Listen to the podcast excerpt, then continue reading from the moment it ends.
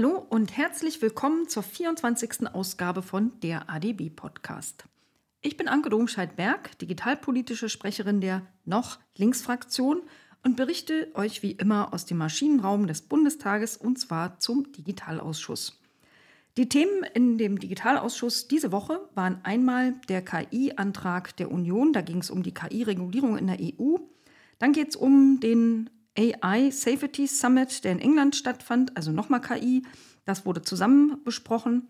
Noch ein KI-lastiges Thema, das eigentlich gar nicht so sein sollte, war die Denkfabrik Digitale Arbeitsgesellschaft im Bundesministerium für Arbeit und Soziales. Und was zwar dröge klingt, aber super wichtig ist, unser drittes Thema war die IT- und Dienstekonsolidierung des Bundes. Eigentlich sollte das Highlight die Bauministerin Geiwitz sein und über Smart Cities und solche Sachen mit uns reden, aber am gleichen Morgen wurde ein Bundesverfassungsgerichtsurteil verkündet, nämlich, dass der aus Corona-Notfallfondsmitteln aufgefüllte Klimatransformationsfonds 60 Milliarden Euro verfassungswidrig sei.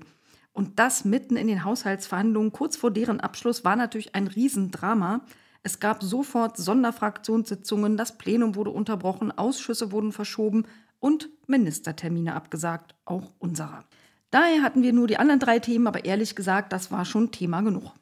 AI Safety Summit und den Antrag der Union zur KI-Regulierung, das haben wir zusammen behandelt.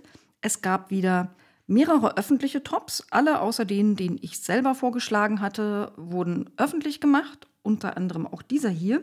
Man kann den, wenn man will, also nachhören in voller Länge und das verlinke ich euch in den Shownotes. Wir hatten Anna Christmann da als Beauftragte des BMWK für die digitale Wirtschaft und Start-ups und parlamentarische Staatssekretärin Daniela Kluckert vom BMDV und jeweils noch MitarbeiterInnen der Ministerien. Für euch vielleicht noch als Intro, es gab ja gewissermaßen einen doppelten Anlass für die erneute Debatte zum Thema KI-Regulierung. Der Antrag der Union hätte ja genauso gut in der letzten Sitzungswoche zu unserem KI-Antrag gelegt werden können, da hatten die aber keinen Bock drauf. Und diesen AI Safety Summit, den gab es ja gerade erst, nämlich am 1. und am 2. November. Die KI-Verordnung, um die das geht beim Antrag der Union, die ist, das habe ich länger beschrieben im letzten Podcast, in den letzten Zügen des Trilogs wird also noch vor den Europawahlen verabschiedet. Wenn ihr mehr darüber hören wollt, im Podcast Nummer 12 und im letzten Nummer 23, da habe ich euch ein bisschen mehr zu dieser Verordnung erzählt. Zum AI Safety Summit, der fand Anfang November im Bletchley Park statt. Falls ihr glaubt, ihr habt den Namen schon mal gehört, dann stimmt das. Das ist nämlich ein historischer, berühmter Ort aus dem Zweiten Weltkrieg. Da hat nämlich Supermathematiker Alan Turing die Enigma-Verschlüsselung der Nazis geknackt also ging in die Weltgeschichte ein und genau da hat also dieser AI Safety Summit stattgefunden. Teilnehmer aus über 30 Ländern haben daran teilgenommen und am Ende eine sogenannte Bletchley Declaration miteinander verfasst. Was steht in der drin? Was war so Thema bei dem Summit? Da ging es also einmal um das Transformationspotenzial von künstlicher Intelligenz, große Worte für Wohlbefinden, Frieden und Wohlstand. Es ging aber vor allem auch um signifikante Risiken. Und da vor allem um die besonderen Risiken bei hochperformanten General AI, also General Purpose AI, wo man sich zugestanden hat, dass man eigentlich ganz viel davon noch gar nicht rafft und dass es sehr schwer vorhersehbar ist. Für Themen wie Biotechnologie, also dass man da Gifte entwickelt oder sowas alles, Cybersicherheitsprobleme, aber auch das, was wir alles schon erleben, nämlich Desinformation und dass man da katastrophale Schäden großen Ausmaßes für möglich hält. Es geht um Menschenrechte, um Transparenz, um Nachvollziehbarkeit, um Fairness, Ethik und Datenschutz. Und all diesen großen Risiken will man durch internationale Zusammenarbeit begegnen. Da war auch nicht nur Politiker zusammen, sondern auch Vertreterinnen aus Wirtschaft, Wissenschaft und Zivilgesellschaft. Der absolute Schwerpunkt dieses Safety Summit waren aber sogenannte Frontier KIs, das sind also die, die quasi Grenzbereiche, da kommt das Wort ja her, von KI, die, die wahrscheinlich jetzt erst noch entwickelt werden und die ganz besonders hohe Risiken haben und die man ganz besonders wenig versteht, weshalb es besonders darauf ankommt, diese Sicherheitsrisiken erstmal zu identifizieren und dann zu verstehen, um sie am Ende auch verkleinern zu können. Diese Abschlusserklärung hat übrigens Sebastian Meineck von netzpolitik.org mal auseinandergenommen. Da gibt es einen guten Artikel dazu auf der Plattform, den verlinke ich euch unten auch.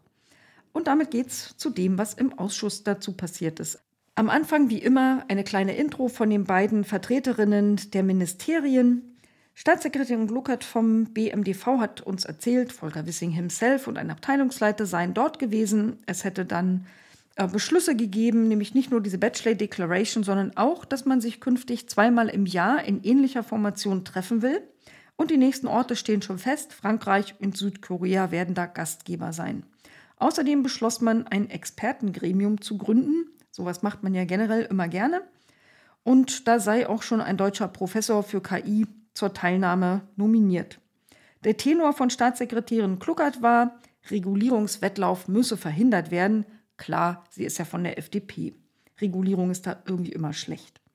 Anna Christmann vom BMWK wiederum, die erzählte, dass Robert Habeck himself da gewesen sei und eine Kollegin aus dem BMWK, Kollegin Brönstrup. Und dass man besonders viel diskutiert hätte über ein Thema, das Robert Habeck selber vorgeschlagen hat, nämlich Open Source AI-Systeme. Das äh, sei also sehr kontrovers diskutiert worden, ob das jetzt mehr Chancen oder mehr Risiken bringt. Und die Kollegin beschrieb das dann als zweischneidiges Schwert, das man auf jeden Fall im BMWK auch weiter diskutieren wird. In der Debatte selber wurde nochmal nachgehakt, ob die Medien berichteten, es tatsächlich hauptsächlich um diese Frontier-KI gegangen sei, statt um die bereits existierenden aktuellen Gefahren, zum Beispiel Stereotype, ähm, die in der Gesellschaft ja existieren und über die Trainingsdaten sich in der KI so manifestieren, dass am Ende noch schlimmere Diskriminierung bei rauskommt, als wir sie in der analogen Welt schon haben. Das hat Anna Christmann bestätigt, dass es also hauptsächlich um diese Frontier KI gegangen sei. Und sie sah das auch so, dass man sich eigentlich mehr um die aktuellen Gefahren kümmern müsste, erwartet aber, dass das künftig auch kommt. Eine Frage von Abgeordneten war, ob denn, wie in der Summit-Erklärung erwähnt sei, tatsächlich ein AI Safety Institute äh, gegründet würde für die UK und die USA, wurde sowas offensichtlich schon jeweils angekündigt. Was weiß die Bundesregierung darüber, war die Frage, und plant man hier auch ein AI Safety Institute?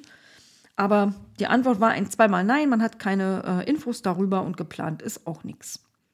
Dann ging es eigentlich gar nicht mehr um den Bachelor Summit und auch nicht mehr um den Antrag der Union. Es ging dann eigentlich nur noch um die KI-Verordnung. Unter anderem darüber, ob sie nicht viel zu langsam ist, weil sie ja mit zwei Jahren Übergangsfrist kommt. Und da sie erst Anfang 2024 verabschiedet werden wird, würde sie also auch erst 2026 in Kraft treten. Merkwürdigerweise sieht Anna Christmann vom BMWK da überhaupt kein Problem. Die sagt, nö, Rechtsklarheit gäbe es ja ab dem Moment, wo sie verabschiedet wäre, also schon ab 2024 und dann sei es irgendwie total egal, dass es dann erst 2026 in Kraft tritt. Ich sehe das ganz anders, aber we agree to disagree.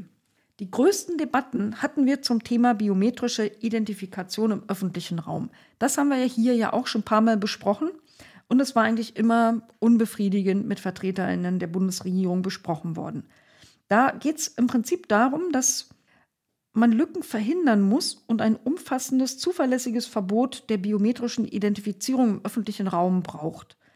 Im Moment gibt es ein Verbot in der KI-Verordnung, also im Entwurf, nur für sogenannte Echtzeit-biometrische Identifikation. Eine retrograde Identifikation ist damit noch möglich und damit ist eine irgendwie geartete nachträgliche äh, Identifikation gemeint. Zweitens betrifft das Verbot aktuell nur Sicherheitsbehörden oder die im Auftrag solcher Behörden handelnden Akteure. Das heißt, eine Überwachung und Identifikation durch öffentliche und private Akteure durch KI im öffentlichen Raum wird da nicht verhindert. Also wenn ihr irgendwann in der U-Bahn sitzt und das Gegenüber hebt ein Handy und analysiert vielleicht mit irgendeiner biometrischen KI euer Gesicht, da erscheint dann ein kleines Namenslabel, eure Adresse und Telefonnummer und eure Social Media Accounts. Dann liegt das auch an dieser KI-Verordnung, die euch davor nicht schützen wird. Der Koalitionsvertrag übrigens, der differenziert dann nicht. Da steht einfach nur, biometrische Identifikation im öffentlichen Raum gehört verboten. Komischerweise trägt die Regierung den ganzen Kram aber mit. Außerdem ist es ein Ziel, zumindest des EU-Rats, eine Ausnahme zu schaffen für den Gummibegriff nationale Sicherheit. Wenn das einmal drinsteht, dann weiß man eigentlich jetzt schon, dass das mindestens in einigen Mitgliedstaaten hoffnungslos ausgenutzt wird und es dann irgendwie immer und überall um nationale Sicherheit geht und so Massenüberwachung durch die Hintertür möglich wird. Da gab es natürlich massenhaft Kritik von 30 NGOs und äh, unter anderem deshalb hatte ich ja Im Antrag der Linken auch dazu Bezug genommen. Im letzten Podcast habe ich euch davon erzählt. Anna Christmann hatte da in der letzten Woche noch gesagt, biometrische Echtzeitidentifikation sei ja ausgeschlossen, die Retrograde aber noch in Abstimmung. Und hat damit ein bisschen Verwirrung produziert, weshalb ich sie diese Woche nochmal konkret nachgefragt habe. Ich habe gesagt, die Bundesregierung hat doch selber schriftlich in einer Stellungnahme von der EU gefordert, dass man die retrograde Identifizierung mit künstlicher Intelligenz da einbaut. Wie kann das jetzt noch in Abstimmung sein in der Bundesregierung? Was ist denn jetzt die Position von Deutschland in den Verhandlungen? Anna Christmann antwortete und sagte genau das, also dass man die retrograde Identifikation völlig okay findet. Das brachte mich zur nächsten Frage, nämlich was genau heißt denn retrograd? Das habe ich schon ein paar Mal gefragt, keiner konnte mir das bis jetzt erklären. Wo fängt das an? Eine Minute nach dem Vorbeilaufen an der Demo? Am nächsten Tag? I don't know. Daraufhin hat ein Kollege, nämlich der Herr Büttner vom Justizministerium, geantwortet und hat einfach mal meine Redezeit verschwendet. Ich hatte nämlich nur drei Minuten. Echtzeitidentifikation will man ja gar nicht, man will ja nur die Retrograde. I know, Deshalb frage ich ja, was Retrograd eigentlich ist. Und er meinte dann auf zweite Nachfrage, Retrograd ist es dann, wenn der Aufzeichnungsvorgang abgeschlossen ist. Ich habe dann erwidert, die Aufzeichnung ist ja eine Sekunde danach abgeschlossen. Also in dem Moment, wo die Aufzeichnung von dem Mensch, der vorbeiläuft, abgeschlossen ist, ist sie abgeschlossen. Er sagt aber nein, das bezieht sich nicht auf jedes einzelne Bild, sondern auf eine Aufzeichnung als Ganzes. Und es geht damit um einen ganz anderen Vorgang bei Retrograd. Und dann sagte er noch, fast wörtlich, es ist ein Riesenunterschied, ob in Echtzeit anlasslos riesige Mengen von Personen identifiziert werden oder anlassbezogen mit konkreter Fragestellung bestimmte Personen retrograd erkannt werden sollen. Hm, ich habe ihm dann mal beschrieben, was das aber in der Praxis heißt. Ich habe ihm gesagt, es besteht die Gefahr einer Video-Vorratsdatenspeicherung, die dann zum Beispiel jede Demo aufzeichnet und wo man dann nachträglich jede beliebige Person identifizieren könnte. Und das ist doch ein Problem. Und das beunruhigt ja eben auch diese über 30 NGOs, die diesen offenen Brief geschrieben haben und fragte den Kollegen vom ähm, BMJ, teilen Sie deren Sorge denn nicht? Und er doch, selbstverständlich. Deshalb sei ja Deutschland gegen eine anlasslose Echtzeit-Videoüberwachung. Ich hatte echt das Gefühl, ich rede mit einer Wand. Ich sprach von Retrograd und der erzählt mir immer wieder eins von Echtzeit. Und es ist völlig unklar, wo das eine anfängt und wo das andere aufhört. Ich habe also nochmal präzisiert. Echtzeit-ID heißt nicht, dass überall intelligente Kameras sind und alle Menschen dann virtuelle Namensschilder über dem Kopf haben. Könnte es heißen, müsste es aber nicht. Und wenn man das übersetzt, was alternativ möglich ist, dann kann Retrograd auch bedeuten, dass wir überall Videokameras haben, am Bahnhöfen, Demos und Marktplätzen alles aufzeichnen, was rumläuft und abends Polizisten in sämtlichen Mitgliedstaaten einen Abgleich von massenhaft solcher Aufzeichnungen mit ihrer Straftäterdatenbank machen. Das ist dann total konkret und anlassbezogen, weil in dieser Datenbank stehen ja ganz konkrete Straftäter drin. Und man sagt ja dann, man sucht nur die aus Gründen. Das heißt aber trotzdem, dass diese Video-Vorratsdatenspeicherung für alle Menschen stattfindet, die sich irgendwo, irgendwann im öffentlichen Raum bewegen. Das heißt, mehr Kameras, mehr Vorratsdatenspeicherung, mehr Chilling-Effekt. Das würde die Grenzen jeder Überwachungsgesamtrechnung überschreiten und ganz sicher auch verfassungswidrig sein. Ich habe also nochmal gefragt, das alles habe ich im Ausschuss auch beschrieben, wie wird in der KI-Verordnung verhindert, dass das von mir beschriebene Szenario eintritt? Woraufhin Kollege Büttner vom BMJ aber meinte, die Videoüberwachung, die wird ja gar nicht in der KI-Verordnung geregelt, die hätte gar nichts mit der Verordnung zu tun und dann fing er wieder an davon zu reden, dass man Echtzeiterkennung ja auch gar nicht will. Manchmal ist es wirklich anstrengend im Digitalausschuss. Da will man wie der kleine Affe die Hände vor die Augen hauen oder den Kopf an die Wand oder auf den Tisch oder alles dreis auf einmal. Fakt ist, die Möglichkeiten der Umgehung müssen ausgeschlossen werden. Und der Herr Büttner vom BMJ, der meinte, das wäre ja in Deutschland dann je nach Schwere eines Eingriffs, zum Beispiel mit einem Richtervorbehalt, nötig, hätte aber auch gar nichts mit der KI-Verordnung zu tun. Es bleibt also weiterhin komplett unklar, wie wird eine Vollüberwachung effektiv verhindert. Das ist richtig Mist. Naja, so viel zur biometrischen Erkennung. Ich habe auch dann noch mal eine andere Frage gefragt, nämlich nachdem da beim AI Safety Summit so viel von den großen Risiken, gerade von Hochrisiko-KI-Systemen die Rede war, fragte ich die Bundesregierung, ob sie trotzdem weiter daran festhält, solche Hochrisikosysteme nicht vor der Inverkehrbringung auf die Erfüllung der Standards der KI-Verordnung zu überprüfen. Ist ja besser, man macht das, bevor der Schaden entstanden ist. Ne? Macht man bei Medikamenten ja auch. Die kommen auch nicht erst auf den Markt und dann warte ich, bis Leute tot umfallen und dann überprüfe ich die mal genauer. Findet so nicht statt. Aber Anna Christmann meinte, ja, ja, das soll so bleiben, keine Vor-in-Verkehr-Prüfung, das sei das Grundprinzip der KI-Verordnung. Sie sieht keinerlei Änderungsbedarf. Ja, und eigentlich ging es ja auch um einen Antrag der Union zum Thema KI. Ich habe gar keine Lust, Werbung für die zu machen, weil der war auch total schlecht. Wir haben den Antrag abgelehnt. Wenigstens einen Satz will ich euch dazu spendieren. Wir haben den abgelehnt, weil er ganz viele, finde ich, nicht gute Sachen will. Er will die Anforderungen an Klimaschutz und Nachhaltigkeit reduzieren. Er will den Grundrechtsschutz beim Einsatz von KI reduzieren. Er will weniger Schutz vor Risiken durch KI. Zum Beispiel sollen Stellenanzeigensysteme, die wurden da explizit genannt, aus der Hochrisikokategorie rausfliegen. Und das, obwohl gerade im Zusammenhang mit Stellenbesetzung etliche Fälle bekannt sind, wo KI-Einsatz zu ganz krassen Diskriminierungen geführt hat, zum Beispiel von Frauen. Und deswegen ist es also vielsagend, wenn die Union genau sowas da reinschreibt. Ja, unser nächstes Thema war dann die ominöse Denkfabrik Digitale Arbeitsgesellschaft im Bundesministerium für Arbeit und Soziales. Auch da eine kurze Einführung.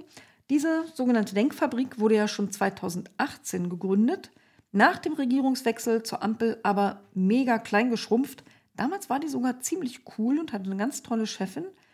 Seit 2022 wurde sie wieder so ein bisschen abgegradet und ist jetzt eine Abteilung Denkfabrik Digitale Arbeitsgesellschaft und hat seitdem Anna Dujic als Leiterin.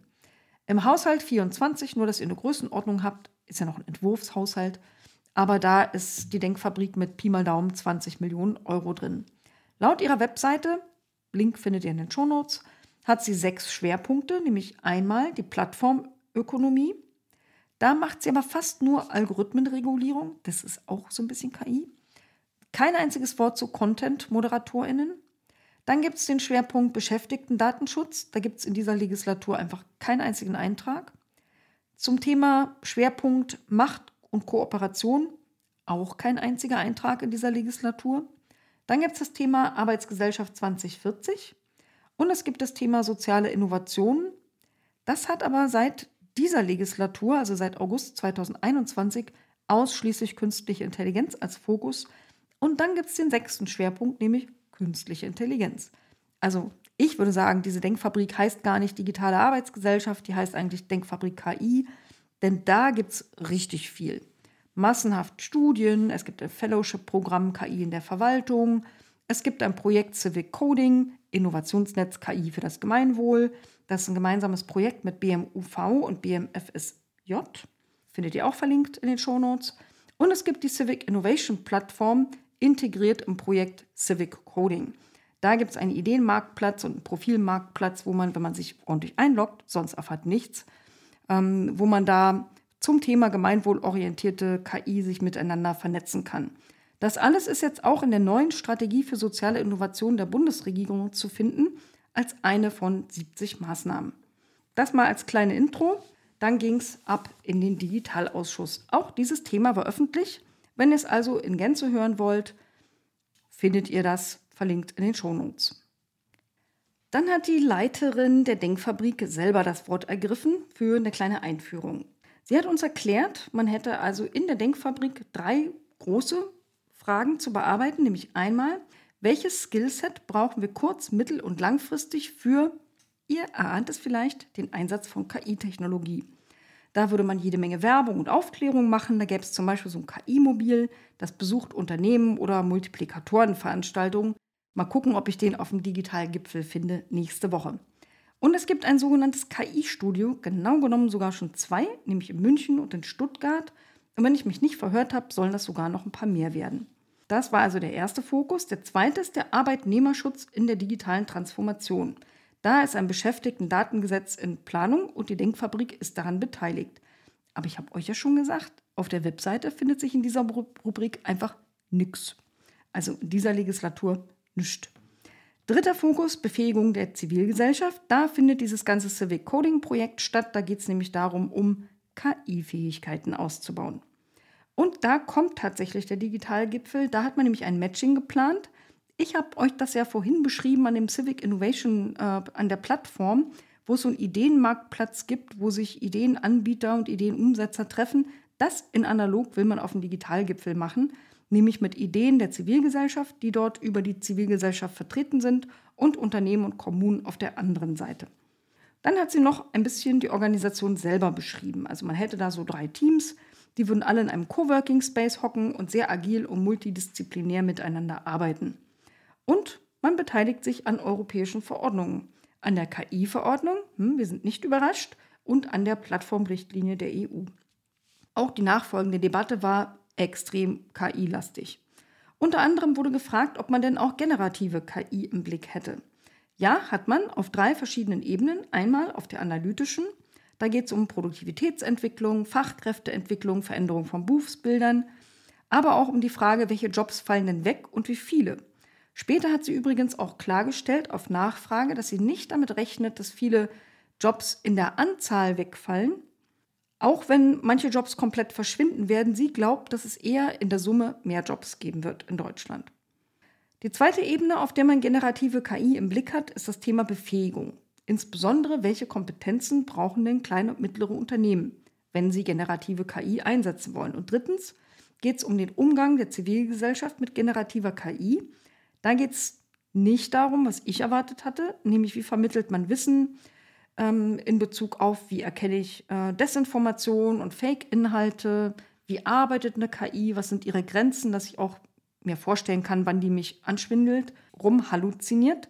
Das war alles da nicht der Fall, sondern es ging ausschließlich um das Thema, wie kann man die Anwendbarkeit von generativer KI bei der Zivilgesellschaft fördern.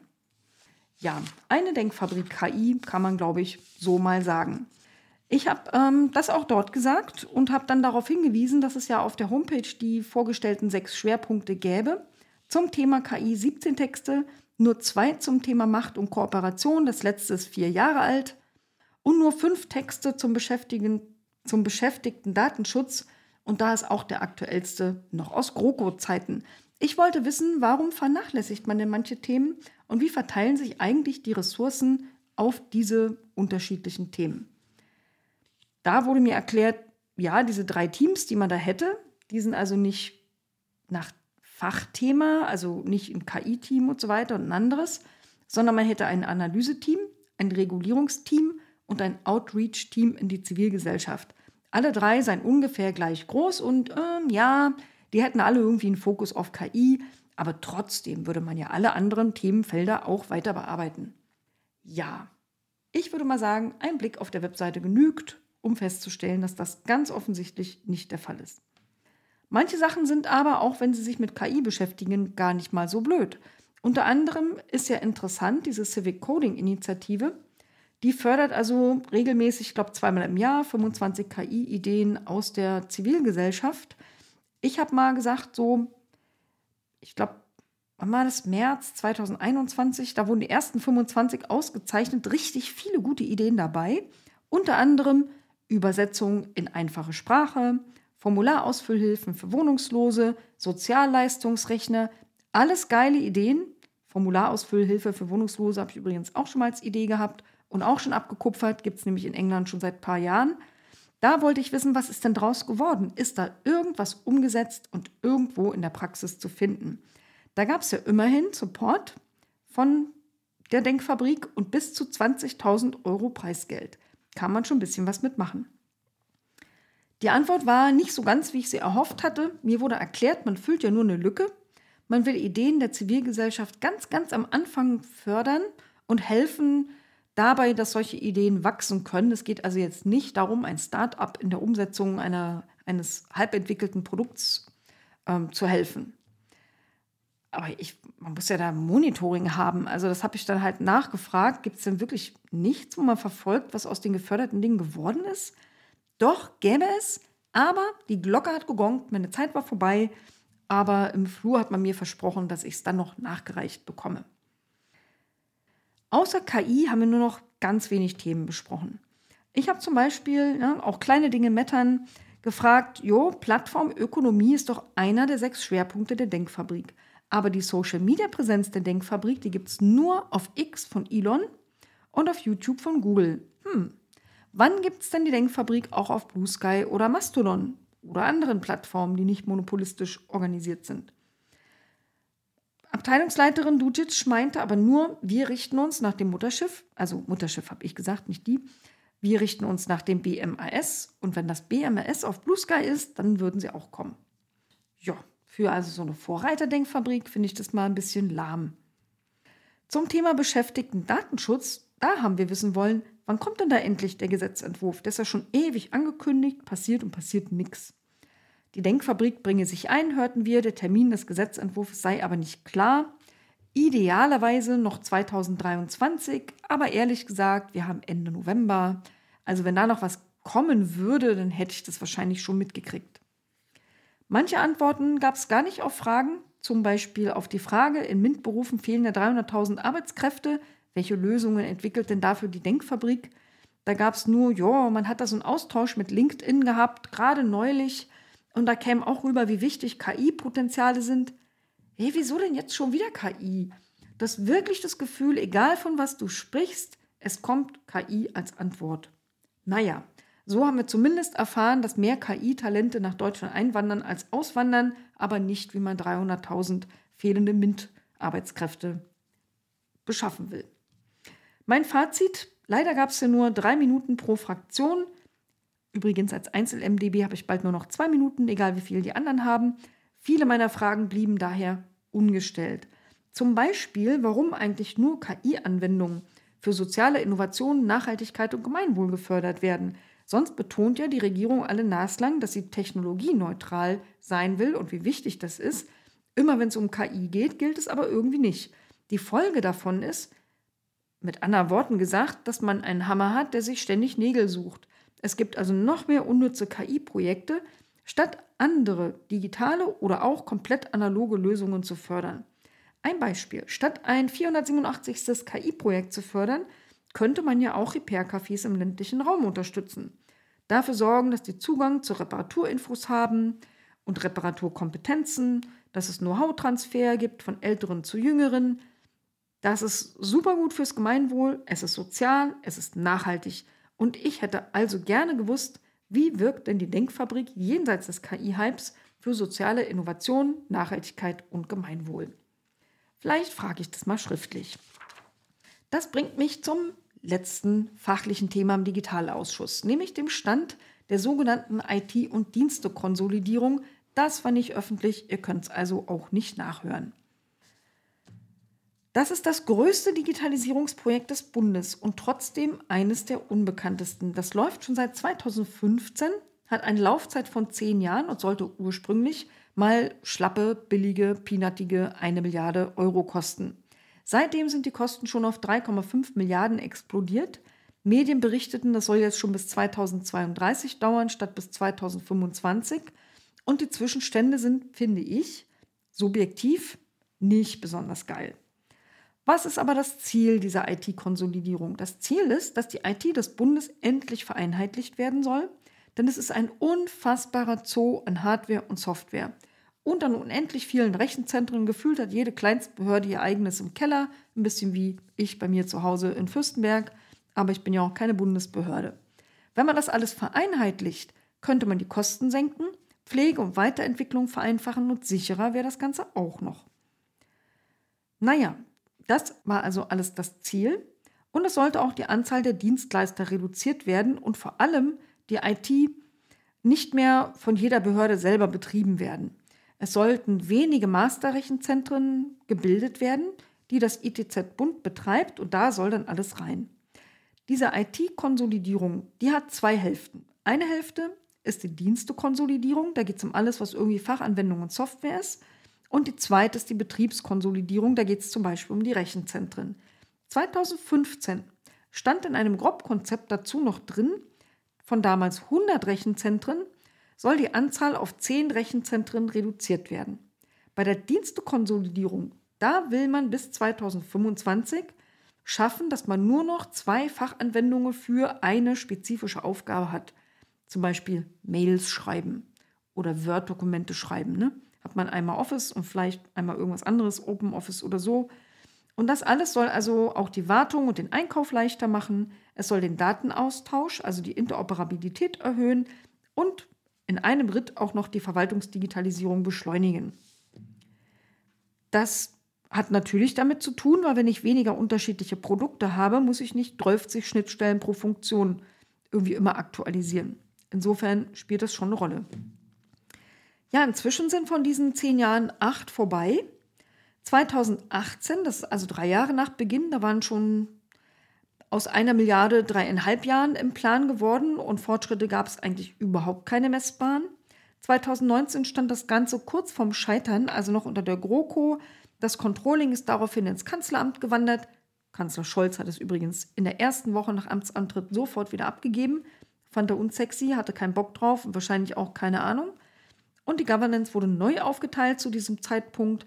Das BMI kriegte die Dienstekonsolidierung, also die Anwendung, und das BMF, das kriegte die Betriebskonsolidierung, also das ganze Rechenzentrum, das Thema. Wir haben das dann im Ausschuss auch schon ein paar Mal gehabt. Und ähm, da hat man uns dann schon erklärt, dass das Ganze in mehreren Wellen durchgeführt wird. Und 2022, als der Krieg Russlands gegen die Ukraine losgetreten worden ist, da hat das BMWK aufgrund anderer Prioritäten erklärt, dass es also aus der ersten Welle wieder aussteigt. Und das war einer der Gründe, warum unter anderem der Spiegel vermutet hat, dass sich jetzt alles bis 2032 verlängert. So viel als etwas längere Intro, weil komplexes Thema.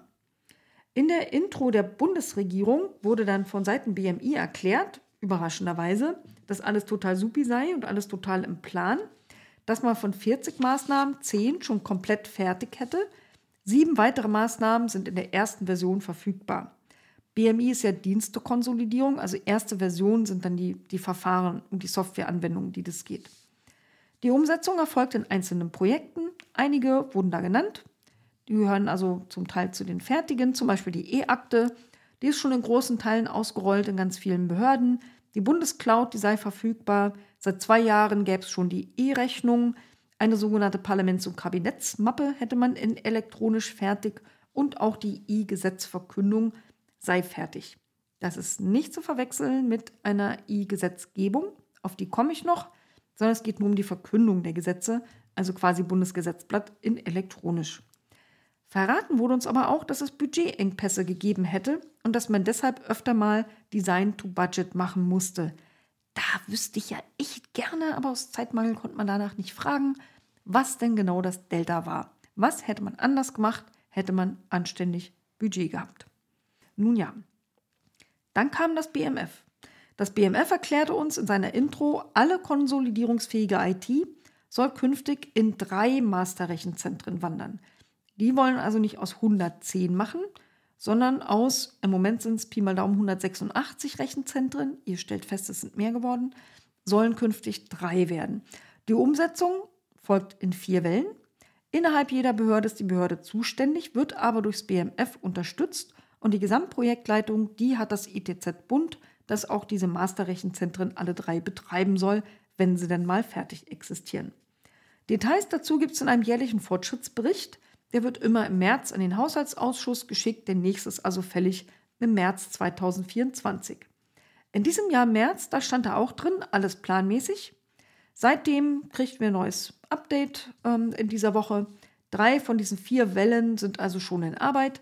Die erste Welle befindet sich seit einem Jahr in der Durchführungsphase, das ist also die, wo das BMWK rausgedroppt ist. Die allerersten Fachanwendungen sind bereits konsolidiert auf einer einheitlichen Plattform verfügbar. Die zweite Welle, die ist noch in der Vorbereitungsphase, aber schon ab erstes Quartal 2024 sollen die mit der Durchführungsphase anfangen. Und die dritte Welle, die initialisiert sich gerade. Da soll dann im April 2024 alles weitere losgehen, nämlich eine Prüfung, was überhaupt konsolidierungsfähig ist. Und das soll eine sehr große Welle werden. Was sagt uns das? Es sind immer pro Welle ein paar Ministerien, die sich konsolidieren Und ich habe so die Vermutung, so ein paar kleine, bescheidene, willige Vorreiter waren in der Welle 1 und 2. Und der ganze große Rest, der nicht so richtig Bock hat vielleicht oder ein bisschen komplizierter ist, die kommen dann alle auf einmal in Welle 3 und mal gucken, ob das dann mit der Planmäßigkeit zu 2025 wirklich noch klappt. In der Debatte stellte sich dann raus, inzwischen, ich habe danach gefragt, ist das BMWK wieder drin? Und es wurde uns erklärt, die Zusammenarbeit, die sei total super. Also da gäbe es keine Abstimmungsprobleme wie sonst überall. Man hätte da ständig Staatssekretärs, Lenkungsausschüsse und die Arbeitsebene noch öfter, alles kein Problem. Dann ging es um ein paar Einzelthemen. Zum Beispiel um die Cloud. Die Bundescloud, die ist fertiggestellt. Sie wird integriert in die Verwaltungscloud. Und falls ihr verwirrt seid, die Verwaltungscloud ist sozusagen die Übercloud. Und in der drin sollen dann unterschiedliche Einzelclouds rumhängen. Also einmal die Bundescloud und da können dann zum Beispiel auch Länderclouds noch mit rein. Das Ganze soll der Cloud-Strategie entsprechen, wenn die dann mal fertig ist. Und auch die Verwaltungscloud selber ist ja noch nicht fertig. Naja, wie genau das genutzt wird, konnte man uns nicht genau sagen. Wir wollten also wissen, wie viele benutzen denn jetzt schon diese Bundescloud. Das wird nachgereicht, aber uns wurde qualitativ beschrieben, dass alle, die die E-Akte nutzen, da auf jeden Fall schon mal drin sind. Ja, und jetzt die E-Gesetzgebung. Das war echt ein bisschen lustig. Da gab es nämlich von Seiten Abgeordneten die Kritik, dass in der E-Gesetzgebung der Bundestag und der Bundesrat zuerst überhaupt nicht eingebunden waren. Und die Frage war naheliegenderweise, wieso eigentlich? Ja, man will da erstmal die Ressorts einbinden. Man will dafür sorgen, dass die Akzeptanz und die Beteiligung in der Praxis steigt. Und erst wenn das klappt, innerhalb der Ministerien, dann würde man es ausweiten. Wisst ihr was? Das ist total lustig. Ich erinnere mich nämlich an eine IUK-Sitzung. Da bin ich im, in der IUK-Kommission, die die IT des Bundestages dafür zuständig ist, ein Unterkomitee des Ältestenrates. Und wir fanden das vor ein paar Monaten mal äußerst befremdlich, dass das Thema E-Gesetzgebung von der Bundesregierung ohne den Gesetzgeber, der nämlich der Bundestag ist, entwickelt worden ist. Wir heißen ja nicht umsonst Legislative. Da steckt ja Gesetz drin. Und ähm, insofern haben wir da zurückgemeldet an die Bundesministerien, dass wir fordern, dass wir mehr integriert werden und dass man auch eine Anforderungsanalyse macht beim Bundestag. Was brauchen wir denn in der E-Gesetzgebung, damit es eine wird, die auch für alle Beteiligten am Gesetzgebungsprozess funktionieren? So war das nämlich eigentlich. Also komischer Ansatz, das ohne uns zu machen. Naja, dann ging es logischerweise um Rechenzentren. Eine sehr schöne Frage, ich weiß gar nicht mehr, wer die gefragt hat, war, wurde denn schon ein Rechenzentrum geschlossen? Drucks, Drucks, Drucks beim BMF? Und die Antwort sehr präzise, noch nicht direkt. Hm, was heißt das wohl? Also das Ziel am Ende soll ja sein, dass man drei Masterrechenzentren hat. Und es wurde dann erklärt, dass man mit viel mehr Schließungen in der Welle 3 rechnet mehr Schließungen als nicht direkt noch nicht eins. Ist auch ein bisschen witzig, weil 3 mal 0 ist auch 0 und 10 mal 0 ist auch 0. Ja. Gefragt wurde, wie viele Rechenzentren laufen dann aktuell. Das konnte man nicht beantworten, obwohl zuständig für die Verringerung der Anzahl der Rechenzentren. Aber das weiß ich ja auch so. Ich habe es auch nicht gefragt. Ich weiß, dass es 186 waren bei meiner letzten kleinen Anfrage zur Nachhaltigkeit von Rechenzentren. Und die neueste kleine Anfrage zur Nachhaltigkeit von Rechenzentren ist gerade unterwegs und ich erwarte sie in einer oder zwei Wochen zurück. Dann weiß ich, ob es mehr oder weniger Rechenzentren geworden sind. Immer eine sehr spannende Frage. Natürlich habe ich das auch aufgegriffen und habe also eingebracht, dass die Zahl laut Grob-Konzept bis Ende 2022 auf 10 reduziert werden sollte, dass es nach meiner letzten Anfrage aber 186 waren. Jetzt sagte, das Ziel sollen sogar nur drei werden. Der Plan wird also immer ehrgeiziger. Die Realität entfernt sich allerdings immer weiter davon entfernt. Wann, fragte ich, sollen also welche konkreten Ziele erreicht werden? Manchmal ist es wirklich ein komisches Ping-Pong. Also in diesem Fall wurde mir vom BMF erklärt, also das erste Masterrechenzentrum, das steht ja schon in Bonn. Das zweite Masterrechenzentrum, das plant man in Frankfurt. An der Stelle habe ich unterbrochen, weil ich habe ja nur eine sehr limitierte Rede- und Antwortzeit. Ich habe also gefragt, dass ich nicht die neu zu bauenden Rechenzentren wissen will. Ich will doch wissen, welche aufgelöst werden. Ja, das hat mit den Wellen zu tun. Die Auflösung kann ja erst kommen, wenn die Behörden komplett konsolidiert sind. Ich bin ja tolerant, also habe ich etwas anders gefragt. Ich habe gefragt, gibt es irgendeinen Zeitpunkt für irgendwelche Zwischenziele? Ich nehme alles, ja.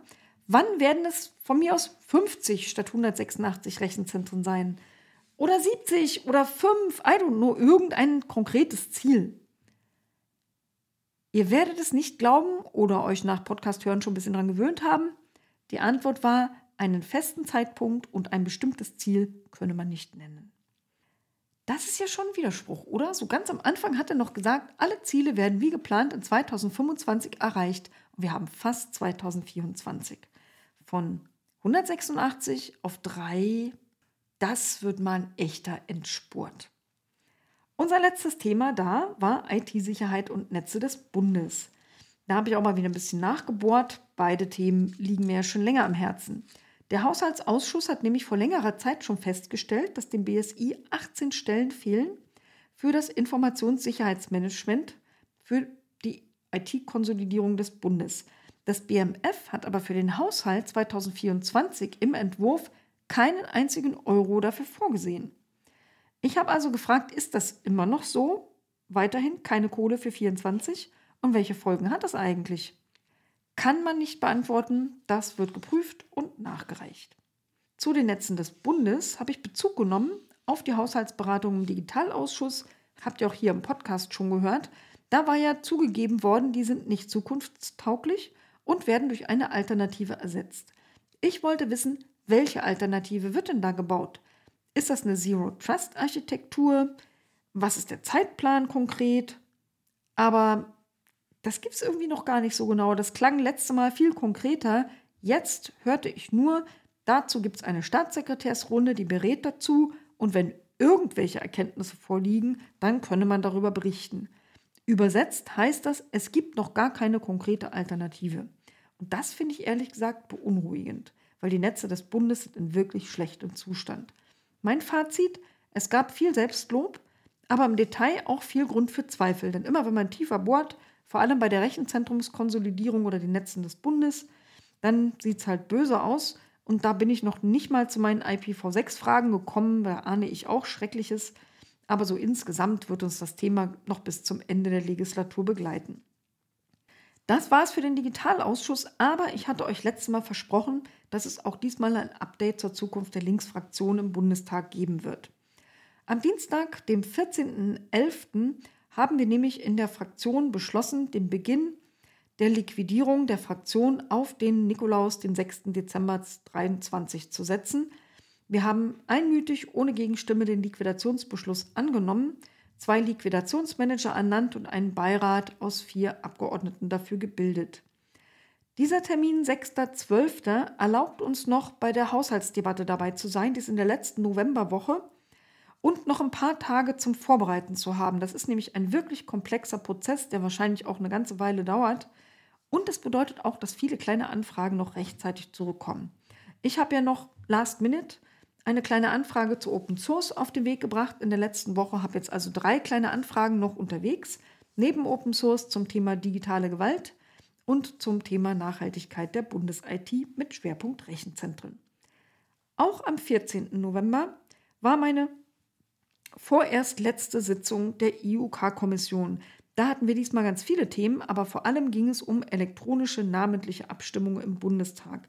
Aus guten Gründen hoffe ich sehr, sehr, sehr, sehr, dass bis zur nächsten Sitzung Ende Januar die Linke wieder als Gruppe anerkannt ist, weil dann kann ich auch wieder an diesem Gremium teilnehmen und zumindest meine Stimme in die Waage werfen. Aus Gründen wäre das wichtig. Auch am 14. November war die letzte Obleuterunde des Digitalausschusses für mich. Da wurde bestätigt, dass meine Rederechte als vorerst Einzelabgeordnete echt mickerig sind nämlich nur die Hälfte der vereinbarten Redezeit, aber zwei Minuten maximal. Heute hatten wir zum Beispiel drei Minuten Runden, das heißt für mich dann nur noch 1,5 Minuten. Wäre Ministerin Geiwitz gekommen, dann hätten die anderen zweimal fünf Minuten gehabt. Ich hätte künftig genau statt diesen zehn Minuten nur einmal zwei Minuten. Das ist schon echt bitter. Bei Anhörungen haben wir im Moment keine Termine für, aber irgendwann kommen ja die nächsten. Da habe ich zwar noch Rederecht, also auch einmalig zwei Minuten, aber ich kann keine eigenen Sachverständigen mehr benennen und das ist besonders tragisch für die Zivilgesellschaft, denn unsere Sachverständigen sind fast immer aus dieser Gruppe gekommen. Das ist natürlich alles Mist, aber man soll ja immer auch das Gute sehen, selbst wenn es eigentlich komplett beschissen ist. Und das einzig Gute, das ich gefunden habe, ist, Obleute-Runden waren immer super früh vor allen anderen Terminen. IOK-Termine waren immer am Abend und gingen ewig. Da kann ich jetzt künftig also ein bisschen länger schlafen oder früher ins Bett gehen oder andere Dinge tun. So oder so stecken wir nicht den Kopf in den Sand. Wir werden unsere Gruppengründung vorbereiten, an einer schnellen Anerkennung arbeiten und wir hoffen, dass wir dann möglichst viele gute Mitarbeiter auch übernehmen können. Zum Beispiel unsere Fraktionsmitarbeiterin für Digitales Anne Roth, ohne die ich mir das eigentlich gar nicht wirklich vorstellen kann, wie es weitergehen soll. Und damit kommt es zum Outro. Ein paar Tipps und Hinweise nochmal für euch. Einmal habe ich in dieser Woche am Donnerstag eine Rede gehalten zu einem Antrag der Union, der nannte sich Digitalstrategie zur Chefsache machen und war ein bisschen lustig, weil sie alles das gefordert hat, was sie längst hätte machen können und noch ein paar andere schreckliche Sachen on top. Ich verlinke euch meine Rede natürlich in den Shownotes. Dann will ich euch ans Herz legen, mein Twitter-Thread zur Auflösung der Fraktion vom 14. November, auch verlinkt, und ein Terminhinweis. Am 20. und 21. November gibt es in Jena den Digitalgipfel. Da werde ich ab Sonntagabend, dem 19.11. vor Ort sein und am Montag an einem Panel mit dem Digitalausschuss zur Souveränität mich beteiligen und am frühen Nachmittag an einem sogenannten Speedgeeking. Da hat man irgendwie alle zehn Minuten andere Leute an seinem Tisch und an meinem Tisch wird es um Digitalisierung und Nachhaltigkeit gehen. Also wer auch beim Digitalgipfel ist, kommt vorbei, speedgeekt mit mir über Digitalisierung und Nachhaltigkeit. Und ansonsten bleibt gesund, der Linke treu, die kann übrigens Mitglieder gerade gut brauchen. In Brandenburg haben wir einen Mitgliederzuwachs, der schon lange nicht mehr so gesehen worden ist. Ihr werdet also nicht alleine da und es wäre für eine gute Sache. Ansonsten abonniert den Podcast, falls ihr das nicht längst gemacht habt, empfehlt ihn weiter und schickt mir Feedback mit dem Hashtag der ADB Podcast. Das war's und tschüss, bis zum nächsten Mal.